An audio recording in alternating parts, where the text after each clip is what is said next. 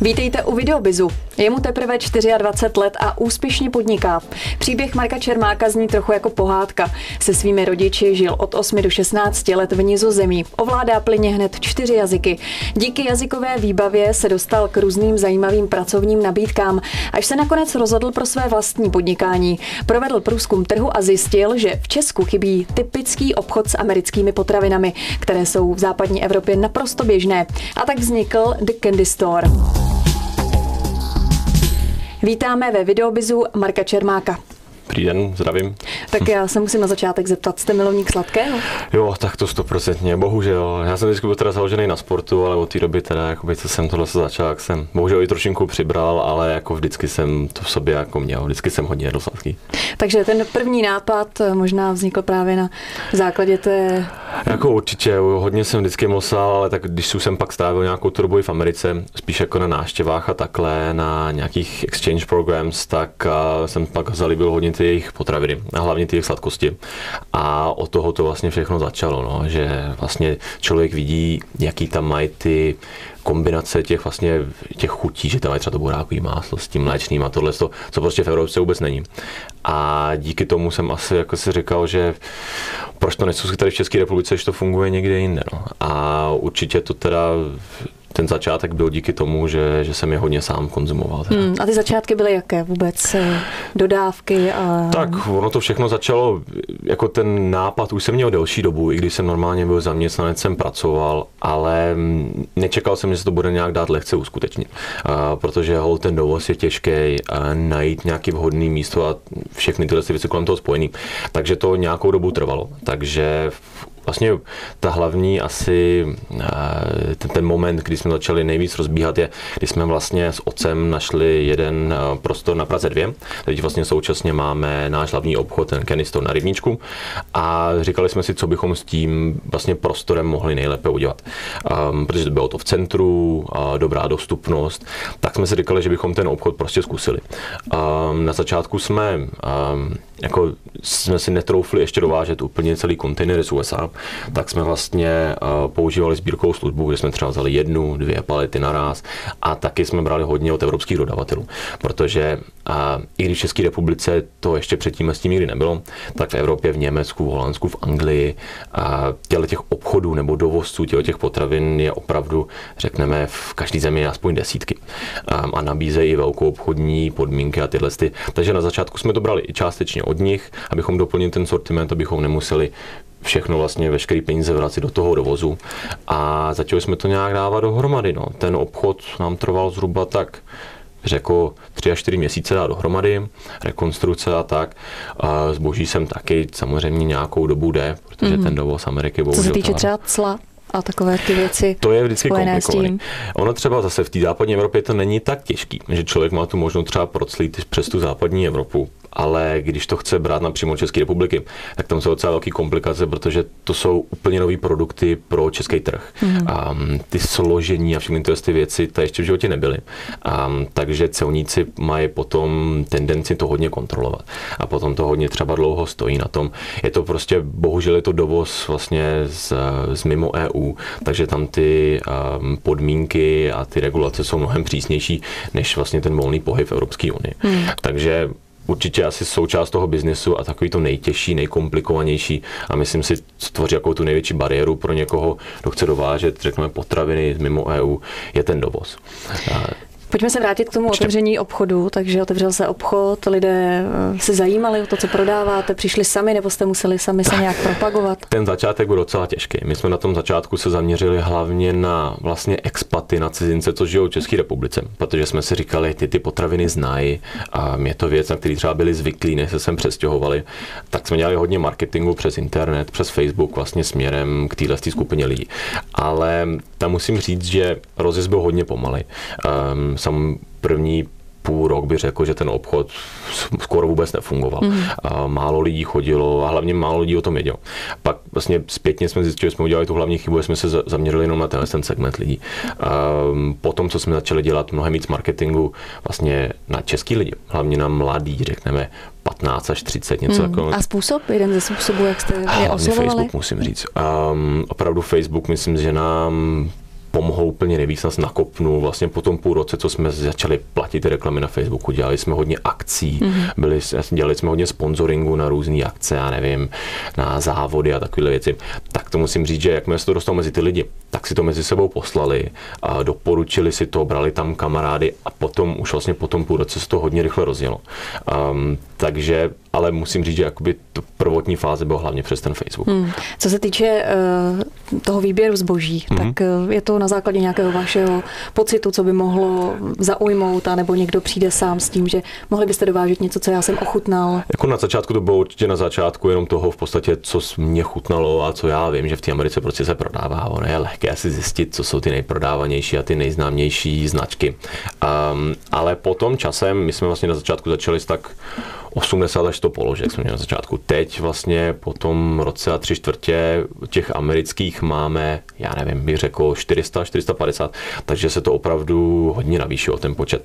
A většina toho je věci, které právě nám lidi řeknou, přijdou do obchodu a řeknou, tohle co jsem měl tamhle v Texasu, to mě hrozně moc chutnalo, mm. zkuste to dovíz.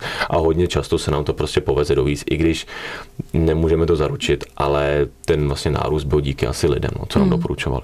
V současné době docela frčí boom nějakého zdravého životního stylu. Podnikatel CZ o vás vlastně už psal a pod článkem se objevila obrovská diskuze na téma, že je to vlastně nezdravé, že propagujete něco, co by prostě asi úplně nemělo, eh, jak to říct, zaznít, že by to děti neměly okousit, protože Jasně. přeci jen americké sladkosti jsou mnohem více.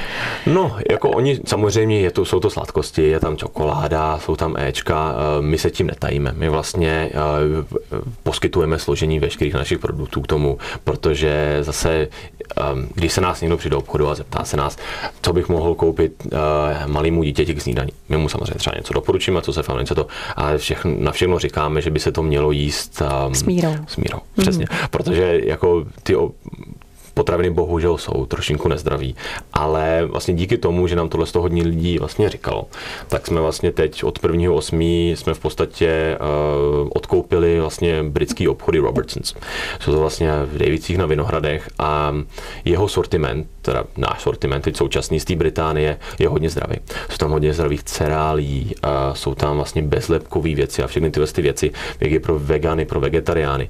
Takže uh, díky tomu se i vlastně ten náš sortiment sortiment rozšíří. Nebudou to jenom vlastně ten americký junk food, jak se říká, že lidi si sednou na gauč a přežerou se tím, ale že to jsou věci, které si vezmou domů, dělají tam ten normální nákup a mají ten zdravotní, jakoby živý, zdravý životní styl. Mm-hmm. Jde o potraviny, které jsou dovážené. Mm-hmm. Nesetkal jste se, nebo určitě jste se i setkal s reakcí, je to příliš drahé, je to předražené právě protože určitě. to um, dovážíte. Je to, jako když se to člověk porovná se státama, tak je to zhruba třikrát dražší, než to, to co to koupí tam.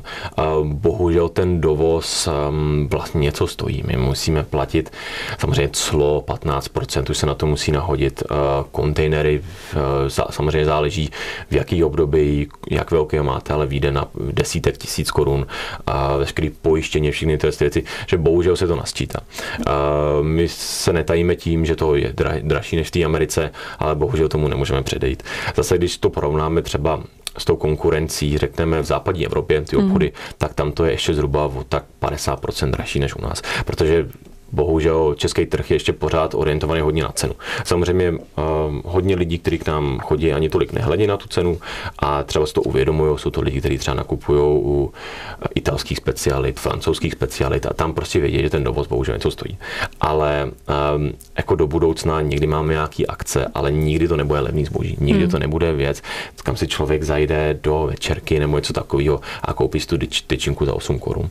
To bohužel prostě nejde u toho. No. Co se týče nějaké online prodeje máte třeba e-shop, kde si lidé mohou objednávat, zakupovat? Přesně, máme vlastně e-shop. Um, na začátek to byl v podstatě jenom doplněk, um, ale vlastně před týdnem jsme spustili úplně nový e-shop, který vlastně komponuje ty americký, britský, všechny ty věci dohromady. A musím říct, že je opravdu vidět, že i ten online prodej, i potravin, což bych teda v životě nečekal, um, hodně funguje. Uh, denně, teda denně, řekněme týdne posíláme desítky balíků, um, i když to je jenom doplněk a hlavní zaměření jsou ty obchody, taky ten e-shop musím říct, že funguje docela dobře. Překvapivě, to musím říct. Hmm. Takže kamenné obchody máte, snažíte se je, nebo plánujete, že byste se třeba rozšířili i do jiných míst v České republice? Tak máme vlastně francízu v Brně, která se otevřela na konci minulého roku těsně před Vánocema. A my jsme v podstatě otevřený franšízám. Um, já sám osobně nechci moc expandovat mimo Prahu, jenom z toho důvodu, že neznám ten trh. Mm-hmm. Já nevím, jestli je tak velký potenciál třeba v Liberci jako v Praze. Já neznám ty místa, kam ty lidi chodí, ani bych nevěděl, jak správně ten marketing. Takže my v podstatě pokud někdo má zájem o to zavíst třeba pobočku v nějakém jiném městě, my jsme tomu otevření, samozřejmě máme nějaký franchiseový podmínky, máme nějaký, uh, nějakou vizi, jak chceme, aby to vypadaly ty obchody a tohleto, ale nebráníme se expanzi. I když um, ten dovoz je částečně, ani nechci říct omezený, ale um, nemůžeme brát neomezeně pořád kontejnerů, protože v tom, řekneme, leží hodně moc peněz a ten cash flow potom hodně bolí. Um, takže nechceme určitě do nekonečna otevírat 20-30 obchodů po České republice, takže máme stanovený nějaký maximum a v Praze v podstatě už nic dalšího neplánujeme. Jak jsou teď ty tři obchody, že v Praze už bychom nic jiného nechtěli. Mm-hmm. Hostem videobizu byl Marek Čermák, který dováží americké potraviny. My vám děkujeme za návštěvu. Já děkuji. Hezký den. Děkuji a sladký život. Díky. Pouze každá čtvrtá země používá podvojné účetnictví, které je běžné v každé firmě. Většina zemí pořád uplatňuje hotovostní účetnictví, tedy evidenci příjmů a výdajů.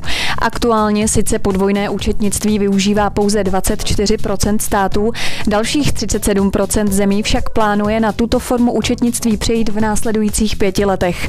Zajímavostí je, že na podvojné účetnictví chtějí přejít hlavně rozvojové země. Jedná se o 11 zemí z Afriky, 10 z Ázie a 8 z Latinské Ameriky. Vyplývá to z analýzy společnosti PVC. Zaměstnanci mají při platební neschopnosti zaměstnavatele nárok na poskytnutí nevyplacené mzdy od úřadu práce. Maximální možná výše pomoci, kterou úřady práce poskytují, byla od května 2013 zvýšena. Jak píše server podnikatel.cz, o výplatu náhradní mzdy mohou úřad práce požádat zaměstnanci, včetně bývalých zaměstnanců, kterým zaměstnavatel v insolvenci dluží za rozhodné období mzdu. Nepříliš dobrou vizitku se v rámci Evropy budují Češi. Navyšují dluhy za nezaplacené poplatky u lékaře.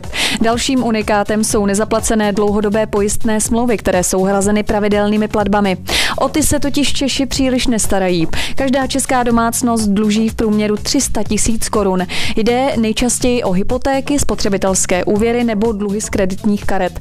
Podle údajů České národní banky tak Češi dluží v průměru o 10 tisíc korun více než v loni. Tolik z dnešního videobizu. Příště se těšíme na viděnou.